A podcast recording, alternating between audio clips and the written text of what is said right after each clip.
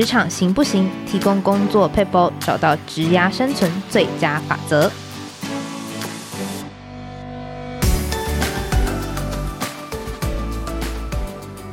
Hello，听众朋友，大家好，我是经理人月刊采访编辑吴美心。在今天的单元，我们会提供职场大小困扰的小撇步，让你解决工作烦恼，即学即用，为职涯加分。今天我们邀请到从说话洞察人心的作者林翠芬心理师。那请心理师跟听众朋友们打声招呼。Hello，大家好，我是翠芬。刚好这一集呢，播出的时间是在一月底，尤，其是就快要过年了。那其实过年的时候，很多人就会想说，就我自己，我就开始想，哦，好像我大概从小年夜、除夕、初一，你就好几天要跟父母绑在一起嘛。然后有事情做的时候还好，比如说你可能去拜拜、爬山就还行。可是如果是吃饭的时候，那那个闲聊的场面真的会让人觉得很尴尬。然后我就想问老师说。因为我自己本身是没有跟父母一起住的人嘛，然后我就看网络上很多留言也会有相同的困扰，就是不跟父母一起住，一回去他就问你工作怎么样，顺不顺利，这种问话为什么会让我们觉得这么的烦躁呢？因为其实呃，如果说特别是没有跟父母一起住啦，那可能父母就会比较关心一点。如果你每天都跟父母住，那父母就会觉得他知道你所有的状况，嗯、所以当你有很长一段时间呃跟他的距离比较远的时候，那他们通常都会把握一个难得的呃春节假期啊，想要好好的了解你，或好好的关心你，或好好的照顾你。那像我以前也是跟爸爸妈妈一起住，所以这种。感觉就会觉得真的有差别。如果你很长一段时间没有跟他们一起住啊，他们就会有一种愧疚感。他们会觉得好像呃这一整年他都没有好好照顾你，他照顾的比较是家里的孩子。呃，如果还有孩子住在家里的话，那他就会很想了解你。那当他非常想认识你、了解你跟掌握你的现况的时候，那可能对很多孩子来说，成年的孩子来说，压力就会变得比较大。那通常父母等到你就是。就看你结婚还是没有结婚，那父母可能真的关心的角度就会不太一样。那如果说是未婚，然后呃有男友或有女友有伴侣的人啊，那他们关心的可能就会是呃你们相处的情形如何啊，什么时候要结婚啊，工作的状况顺不顺利啊？那工作的情形可能会是父母还蛮关注的，像 父母就很想知道说你一整年下来哦你的收获如何，比如说年终奖金拿多少啊，哦。有没有升迁的机会啊？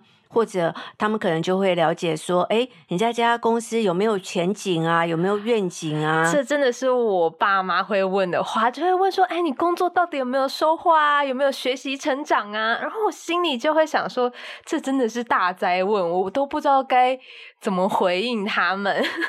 对，所以有时候你只要了解说，父母是基于一种就是呃，你没有跟他住在一起，所以他一整年下来有太多事想跟你聊，想跟你谈，所以他一口气问的话，那我们这边当然也跟父母分享啦，就是说。呃，如果我们在心理学里面哈，就如果一连串就是一直都是在问句，其实是比较容易形成压力的。嗯、呃，在心理上，如果不断的都是提问、提问、提问，那有时候难免会觉得好像一直回答问题，那那个主控权都在父母手中，那我们只能被迫回答。然后如果有些不想回答的话，就会感觉到呃，就是或者是说，感觉自己其实孩子也会很害怕。自己没有达成父母的期望，因为大部分的孩子还是会蛮想要满足父母的期望，嗯、尤其是呃，如果从小你会呃很清楚的知道你父母期待是什么，就譬如说希望你升迁到公司某一个职位，那像我有遇过有些父母，他非常希望自己的孩子是在呃称得出名号的大公司工作，而不要呃感觉说了之后，譬如说父母有一种心理是。特别是过年的时候，很常有的就是有一种我们叫做炫耀的心理。如果今天呃我的孩子在一家很知名的公司工作，那可能就会跟大家说：“哦，我的孩子今年在哪里工作啊？”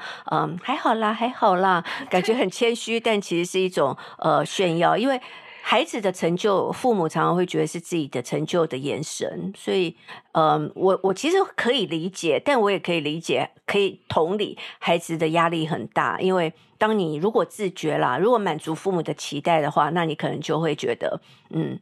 我是让父母觉得以我为荣、以我为傲的那个小孩，那当然压力相对就轻一点，但相对可能也会一直要持续维持这么好的一个呃，都符合父母的期待，也还是会有压力。那如果说没有达到父母的期待的小孩的话，那压力就更大了。因为当父母在问呃每个孩子的时候，那有些孩子说哦，我今年年终多少？好，那另外一个孩子说多少的时候，他说啊，怎么那么少？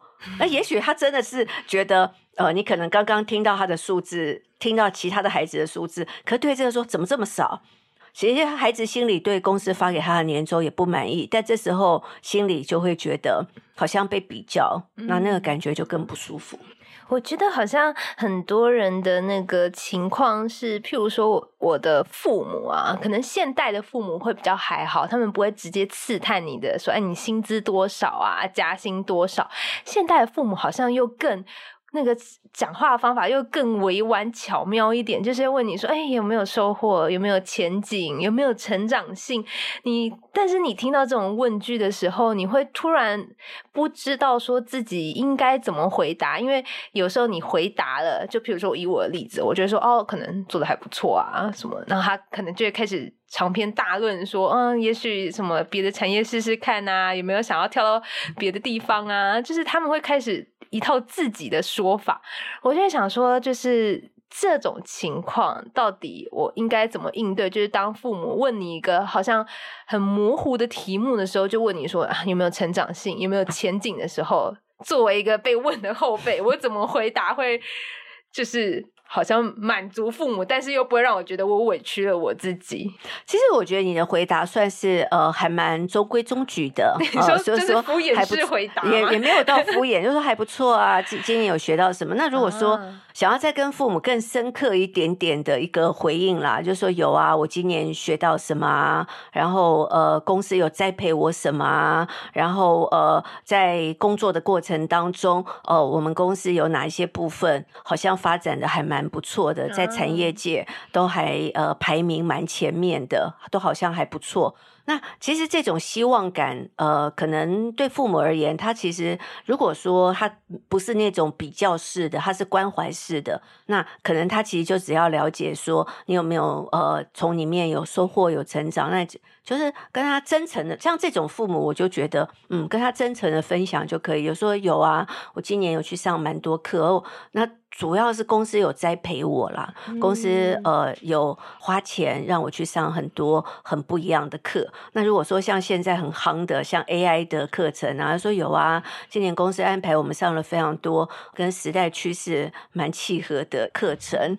那当然讲这些话会感觉到好像有一点没有那么情感面，嗯，对，会有一点嗯，嗯，但就会觉得好像父母想要安心的话，那我我就可以跟他分享。那有些小孩不太喜欢跟父母。分享自己做了什么，学了什么，会觉得说：“哎，我是要回来放松的，干嘛跟我讲的这么累？我还要去想我今年学了什么。”没错，我大概就是这个心态。嗯、我就觉得我 都已经回家，我就是要放松。我忙了一整年，你还要问我工作怎么样？那像这样子的状况，老师觉得 该怎么办呢？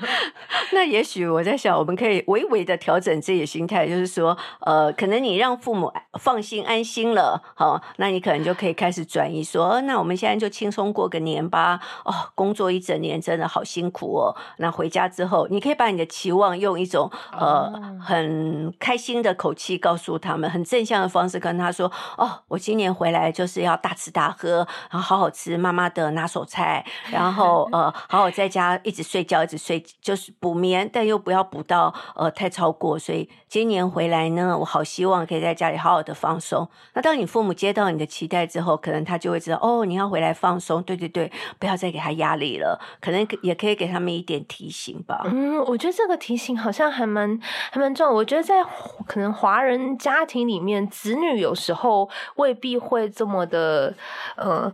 讲出自己的需求嘛，就是譬如说，我觉得刚刚嗯嗯，心理师有提到，我觉得蛮重要的是，其实有时候好像嗯、呃，子女跟父母的相处，尤其在过年这种比较难的时间，好像会是想要有一种情感的交流，嗯、但是。可能是双方都不太知道怎么做嘛。譬如说，父母就只会问你一些比较表面式的问题，那子女的话，可能也只能比较流于这种机械式的回答，就是啊，做得还不错啊，怎么样？就是，嗯、你会想说，到底是在这个过年期间，好像会你对呃父母也会有一个期待，相处上面的期待。那我们到底应该是要，比如说放下自己的期待呢，还是我们应该要去把自己的期待说出来，然后让过年成为一个我们能够好好相处的契机呢？其实我还蛮鼓励大家可以用一种比较正向、轻松的方式跟父母说，你想过一个什么样的春节假期？嗯，呃、那父母就会知道说，哦，我今年呃回家啊，我就呃要做什么什么什么什么什么，呃，用一种很轻松的方式。但如果我用一个负向说，好了啦，我工作已经够累了啦，你还问那么多，真的很烦呢。呃，我就是回来要轻松的啦，你还问这么多，给我压力很大，那就比较负向。所以其实我会感觉，我们还是可以用一个比较正向、轻松的方式说出自己的需求。那我觉得这个。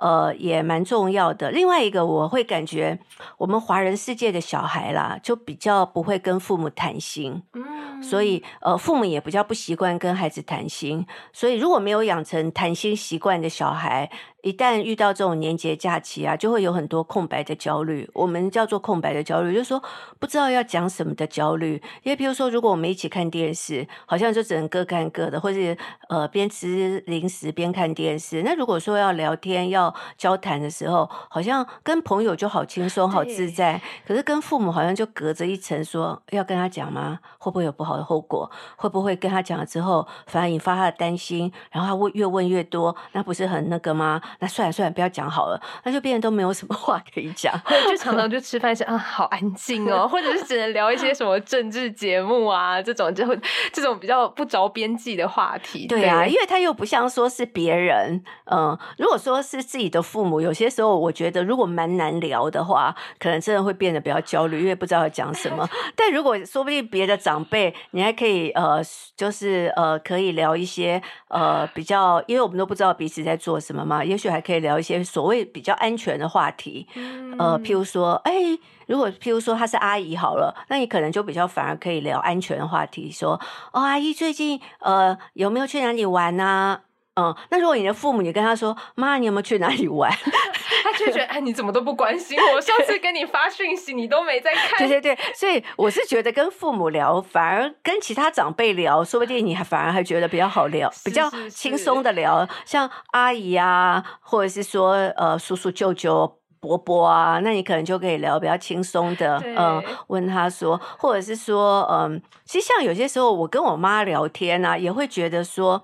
呃，我通常都是问他，然后让他把注意力移到我妈身上，而不要把注意力放在我身上。所以我这边可以跟你分享一个，把注意力移到你妈妈的身上或爸爸的身上，不要让他一直把注意力放在你身上，你就轻松了。意思是我问我的长我的爸妈一个问题，然后让他自己讲吗？就你就问他说：“哎，妈，我发现哦，你做什么特别好吃？我到台北之后呢，我自己都没办法做。”啊，你那是怎么做的？哦，他一定可以跟你讲很久。那我通常都会问我妈说啊。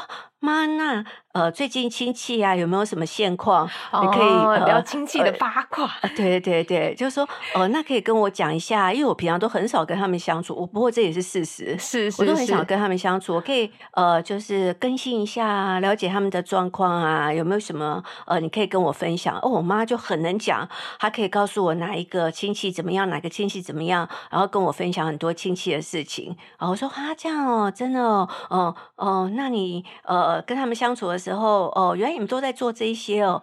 那我妈有得到一个说的一个呃空间，然后她也觉得很舒畅，我很想听，嗯，我就发挥我心理师的一个呃，就是聆听的耐性。她讲完之后还会帮她摘要，说，哦，妈，你刚刚说呃什么什么什么，哦，原来你今年。有很多都在做这一些，或是说哦，你平常的时候，呃，原来你都去。像我妈妈，她是一个很喜欢到处去念经的人啦，所以我就说哦，那你春节有没有要去那里呃诵经、念经啊，然后祈福啊，有这种行程吗？她就会跟我说，所以我通常会创造一些呃跟她聊天的话题。那我把重心放在她身上，她就不会把重心放在我身上。所以我是移转过来，让他讲他自己。那讲完之后，我通常都会说，嗯，这样的生活我觉得还蛮不错的。然后你要多出去走走，对你的健康也很有帮助啊。然后你待在家里可能会比较无聊啊，所以你做什么样的活动，我觉得，哎，那活动对你，我觉得蛮好的。你做那些活动，我觉得又可以有人际互动啊，又可以跟别人聊天啊，然后又可以怎样？哦，好处很多，你继续做。所以讲完之后，我妈也会觉得，哦，我都一直在听她讲，然后有关心她。然后，呃，其实我觉得对长辈啊，你如果不想要聊你自己太多，我觉得一个技巧就是把注意力移到你的长辈身上，然后让你的长辈觉得让他发挥也可以。嗯，嗯，我有一个问题是想要问翠芳心理师，就是你会不会有时候也想要让父母了解你的心声呢？啊？因为刚刚好像就是父母在聊嘛，嗯，那会不会有时候也会觉得啊，我有一些苦啊，还是我有一些工作发生什么状况，还是我情感上面有什么状况，我会想要跟我的父母聊，让他更好像靠近真实的我一点，会有这样的情绪或是期待产生吗？呃，其实基本上，呃，我自己做心理咨商啊，嗯、我比较少会跟我妈妈倾诉非常非常多我私人的一个呃情感面啊，嗯、或是苦恼面啊，嗯、或是什么的，因为我觉得这要跟呃父母的特质有关。嗯、因为我的爸，我的妈妈，特别是我妈妈，她是一个过度担忧的人，嗯，嗯，所以以我对我母亲的我母亲的了解，我就会觉得她是一个过度担忧的人，所以。嗯，如果我跟他分享很多我的烦恼，呃，其实我只是呃跟他分享而已，随口讲一下。对对对，嗯、所以我不太会随口跟我妈妈讲我的烦恼，因为我了解他的个性，嗯、我也理解他是一个很容易焦虑的人，所以我不太会。去把我妈妈放在一个焦虑的情境中，嗯，oh. 所以我有时候会觉得啦，你跟长辈聊天，你是需要因应长辈不同的特质跟不同的人格，或是他的呃情绪特质是什么？你在跟他聊天的时候，你比较容易呃，就是呃双方聊的都会开心愉快。那如果说我比较不清楚他的情绪特质，也不晓得他的人格特性是什么，那我在跟他聊天的时候。有时候，呃，聊着聊着，反而双方最后聊到不愉快，或者聊到呃，像有些人反而最后就会聊得很不开心，嗯、甚至于会呃影响到感情。所以有时候我觉得双方都可以互相了解彼此的特质，那这样子聊天我们会比较呃轻松，或者是说可以更理解，但不会。呃，就是有更多的一些误解，嗯，哦，因为老师在就是从说话洞察人心这本书里面，其实有提到不同类型的长辈嘛，嗯、譬如说他可能是这个批评型啊、比较型啊、嗯。嗯嗯、说理型，然后还有老师刚刚有提过的这种关心型长辈，你可能说话方式都不太一样。嗯、那我想要问一个最常见的，就是说理型父母，嗯、就是他很喜欢给你一些他的人生的大道理啊、嗯嗯、见解啊，嗯、譬如说像我爸妈。啊，就是这类型的人，因为他们是就是比较在那种他是比较高知识分子，然后在比较权威式的家庭长大，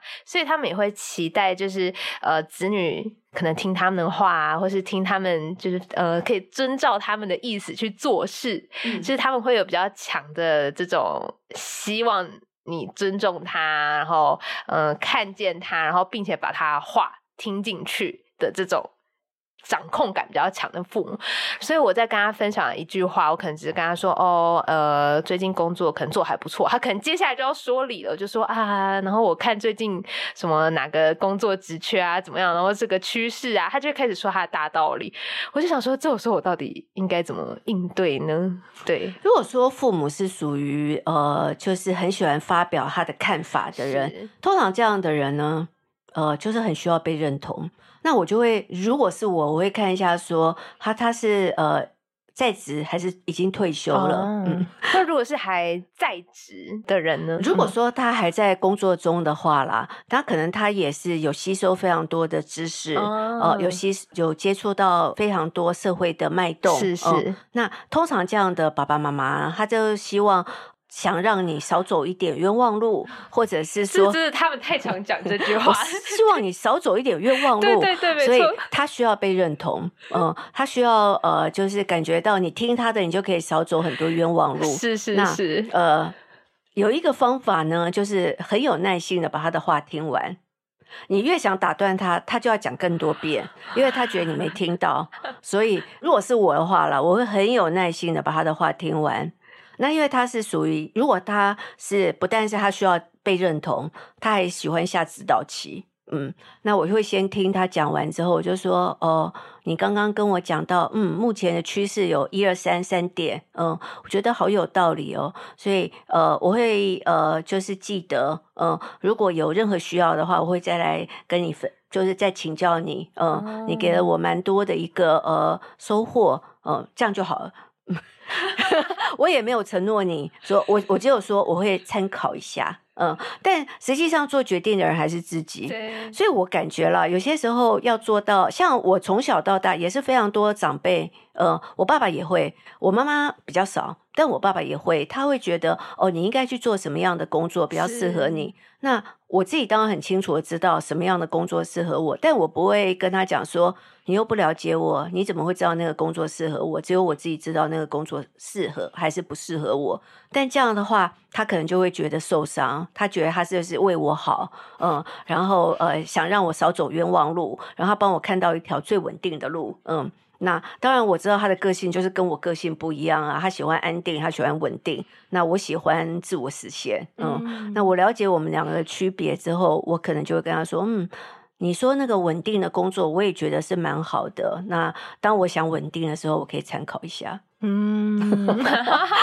当然了，当然了，我觉得现在的我来讲这些事情，我都觉得比较轻松，因为有些时候，呃。我真的觉得心理学对我帮助蛮大的，因为当我可以了解对方的心理的时候，我就知道什么样的回答既可以满足他，也不会委屈我自己。嗯，嗯对。像我觉得刚刚心理师讲的非常有道理，就是有时候当我爸爸开始长篇大论的时候，我就说你不要再讲了好不好？我就说拜托不要再讲。他就可能原本只是想讲十分钟，可能变成讲一个小时，噼里啪啦不断的一直讲。我会跟你说，我有很多当事人都遇到同样的爸爸。嗯，而且我发现喜欢长篇大论讲话的啊，爸爸真的比较多。嗯.而且还有一些爸爸非常喜欢提自己当年是怎么成长的。是是是，嗯、就比如说，呃，我年轻的时候啊，我们家有多穷啊，哪有像你们现在这么好命哦？呃、要什么有什么哦、呃。那你们现在如果就这么好命哦、呃，以后呃，就是，哎，你怎么吃得了苦呢？所以他就会开始觉得他现在要让你吃苦。你说他的训话就是在让你吃苦吗？呃，他不止训话要让你吃苦，他还真的要让你去吃苦。Oh. 他觉得说，那你现在就要去做什么挑战的工作，或者做什么挑战，oh. 然后不然你这样子，呃，以后呃没办法吃得了苦。呃、嗯，所以他们也常会用他们自己的人生经验，然后呃认为每个人都要经历他的人生经验，才可以过一个。好人生，嗯，尤其是那种呃苦尽甘来的爸爸或妈妈，通常他都会觉得孩子一定要吃尽所有的苦，就是吃得苦中苦，方为人上人，嗯、呃，然后天将降大任于斯人 也，必先苦其心志，劳其筋骨。他会觉得你这样太好过了，你这样没有被锻炼，你都吃不了苦，他就会担心你没办法成大器，嗯、呃，所以呃，如果遇到这种类型的爸爸，就跟他说啊。今年呢、啊，我遇到好多挫折哦，嗯，然后我是怎么样一步一步去克服啊？人生真的需要吃苦，然后 才能够成长。就是你先告诉他，我今天我今年已经吃了多少苦了，然后我有成长哦，嗯，然后这样子的话，他才会觉得，嗯，你有吃苦，这样才对。如果你跟他说，哦，我想要轻松过日子，我不要吃苦，他就会觉得不行，你一定要吃苦，他就会开始说服你，所以。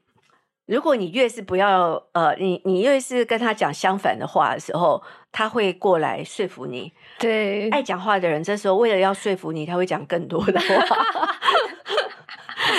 老师，我想问，就是怎么达到像老师这样的境界啊？多读心理学。我说的是真的。以前我在还不了解人的心理之前啊，我觉得我会一直想啊，他怎么会这样呢？他干嘛每次都这样子？对，但我觉得了解心理学之后，因为我已经很清楚知道他的心理的状态，然后我知道怎么做可以满足他心理的需求，所以在这样的状况下，我自己觉得啦，心理学真的对我帮助非常的大。嗯，因为像呃，我我刚刚有提到嘛，我妈是一个过度担心的人，所以她常常会因为她过度担心、过度焦虑，他有很多呃情绪上来的时候，他会讲很多负向语言。譬如说，如果我请他吃饭，然后他找不到路，他就会开始说啊，干嘛找这种餐厅这么难找？可是其实对方一点都不难找，嗯、呃，但他就会开始有负向的语言，或者是说，呃，他可能会担心，呃，他的孙子发生什么事，然后我开车带他回家的路上，他就说。你怎么那么不会开啊？开的路选的这条路那么久都还没到家，呃，他可能会把他的焦虑投射到我身上，然后就开始讲一些呃，就是很难熬，就是会一直说怎么还没有到？你是不是开错路啦？其实我没有开错路，质疑你的话，呃、对对对，那我完全不被影响，因为我就知道他在焦虑的状况下，攻击的驱力比较大，负向的想法比较多，我就说。哦，妈，这是我每天都开的路，每次都开的路啊。那你今天会特别的呃，觉得开的久，是因为你比较着急。嗯，快到了，大概在十分钟就到了。这样子，嗯，听到这些话的时候，老师内心毫无波澜吗？不会有波澜，所以我就说啊，心理学很重要，因为。还有，你要做一件很重要的事，你要跟你的父母做情绪的分化。我觉得我已经有帮助我自己跟我呃父母做情绪的分化，因为他并不是因为你才讲这些话，他是因为焦虑才讲这些话。嗯，我很清楚的知道是因为这个人还是是他自己的情绪是吗？嗯，因为他并不是因为我。而变得很焦虑，因为我并没有带给他焦虑。Oh. 嗯，他是因为呃，他担心他的孙子而变得很焦虑。嗯，他所以他想赶快到家，所以他对于时间的知觉是不对，就跟我们不一样。同样的呃，三十分钟或二十分钟的路程，平常就是二十分钟。当他很焦虑的时候，他会变成两个小时。他会觉得那路程的时间的知觉就会不一样。所以我很清楚的知道，我很分化。我知道他的情绪不是来自我啊，我并没有做任何事让他不开心，嗯，或让他变焦虑。我是安定他，嗯，那他的话，他的焦虑是来自于他的担心。所以当我可以区分的时候，我就不会被他带着，我的情绪也被变得很波动，我不太会。而且我妈在很焦虑的时候，她也会乱下指导棋，她就会说：“你这边要右转。”其实我知道不能右转，因为那里是一个禁止右转。不能进去的路，我就跟他说：“这里不能进去。”嗯，这里是单行道。嗯，老师这个是 修养非常好。如果说一般的人都说这里是单行道，你还叫我进去，你是有病吗？对，一定会，一定会，因为你就会觉得很 生气呀、啊。啊，对呀、啊，对呀、啊。所以如果说啦，今年过年，如果大家很多人，你就发现你的情绪回家之后都开始波涛汹涌，然后可能就可以跟自己说吧，嗯，我需要开始跟我的父母情绪开始做一个分化，就是说他会讲这些话。他会做这些事，不一定跟我有关，因为我才刚回来，我也没说什么，也没做什么，所以一定不是我造成，也不是我引起的。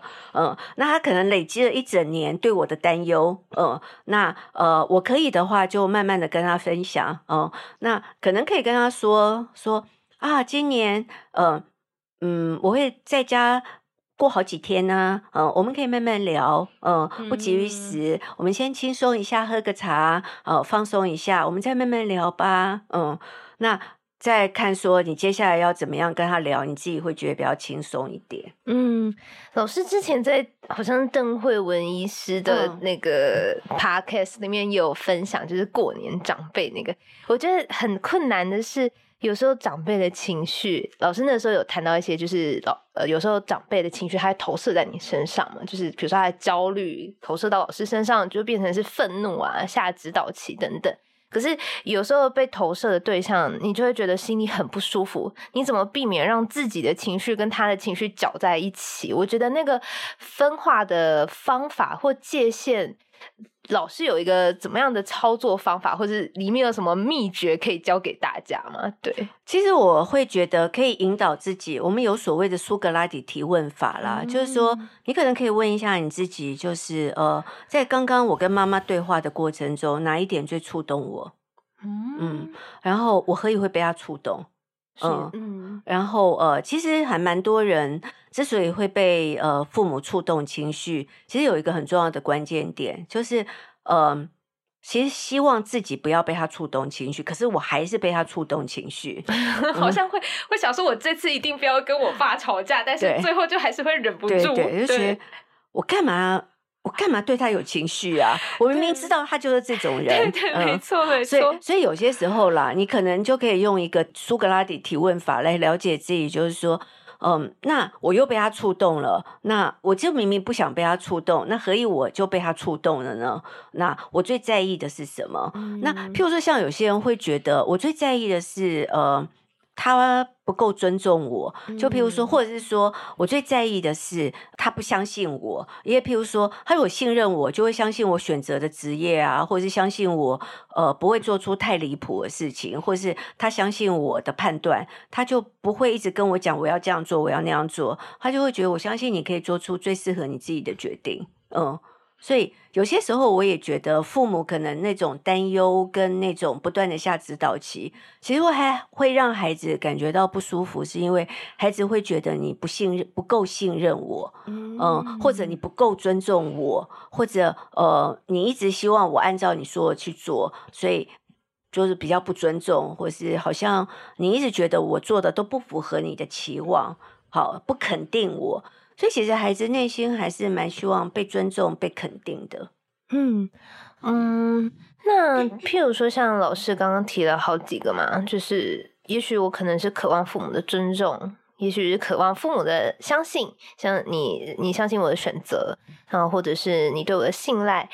那这样的有办法表达给父母知道吗？就是对，要怎么表达比较好？因为常常我们的表达就会是。哎，你不要再说了啦！哦，反正我就是这样做嘛，我就是喜欢做这件事情啊，你不要管我这样子。嗯、对，如果说真的很想呃让父母了解自己啊，有些时候呃可能可以跟父母说吧，就是说，嗯、呃，如果譬如说是爸爸的话，如果如果爸爸你可以呃多给我一点呃就是鼓励，我就会很受用哦。哦，嗯，正向的表述、嗯、就是正向的表述哦、呃，或者呃，其实。我修的学派中，阿德勒他对于如果当别人说了让你觉得不舒服的话，那如何换一个说法？我可以帮助他换一个说法。呃，技巧就是呃，你可以告诉他说：“爸爸，你是不是要告诉我现在趋势是什么？也许我可以多关注一点，然后呃，朝着那个方向去关注，或者是我的生涯的发展可以朝着那个方向去做，是这样吗？”他说：“对。”嗯，就说：“嗯。”那你要说的我已经接收到了，嗯，那你这样告诉我就可以了，嗯，那有些时候我其实就是呃让他呃可以换一个说法跟我说，嗯，所以有些时候我自己觉得啦，我觉得不管是父母还是子女，有时候我或是情人，换一个说法就换一个关系。我常常自己做智商，今年已经十六年了，快二十年了。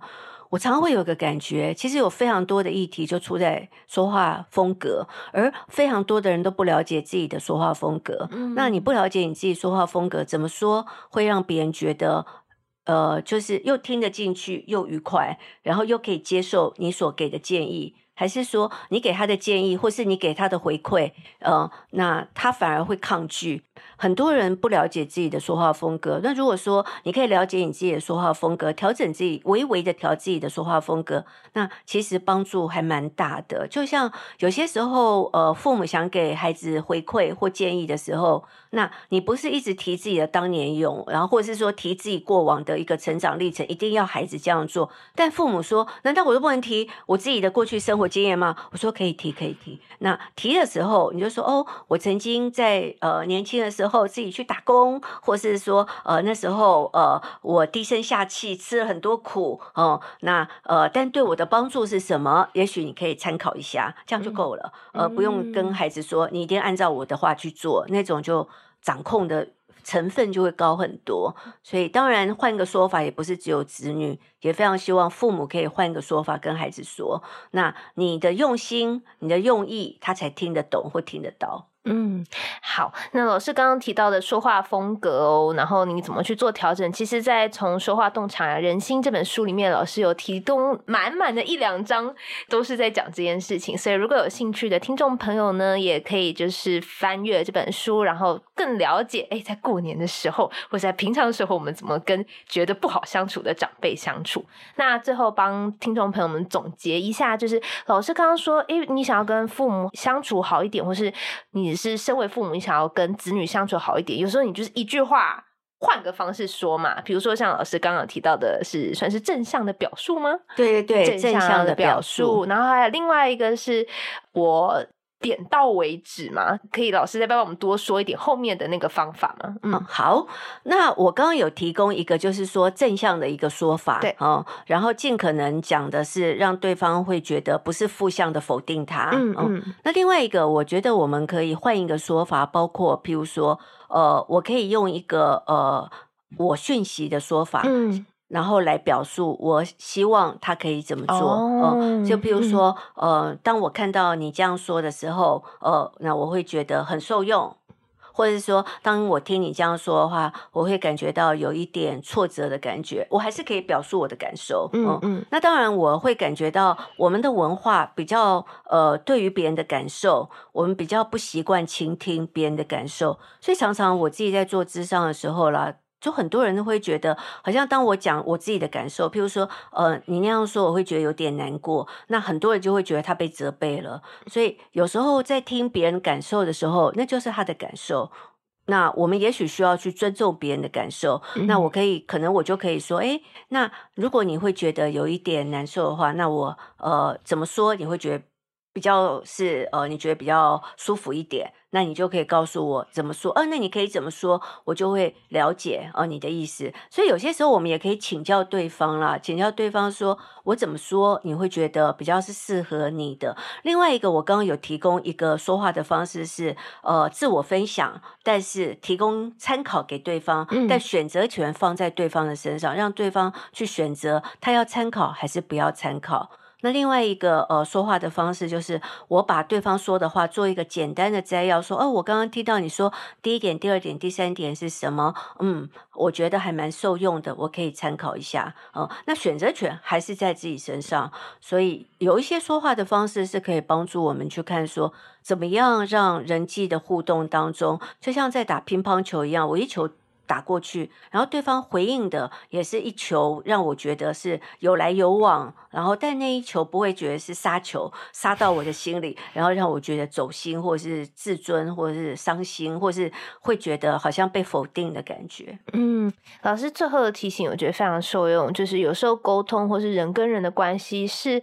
我自己也可以做一些调整，这个调整它也会连带影响对方怎么样子跟你相处，所以并不是说我这个关系，尤其在华人社会当中，好像很多子女会觉得我就是单方面承受父母的压力、期待等等。但其实如果我们自己也能够做一些调整的话，其实你们相处的频率也许会是更合适的。那今天非常谢谢老师的分享。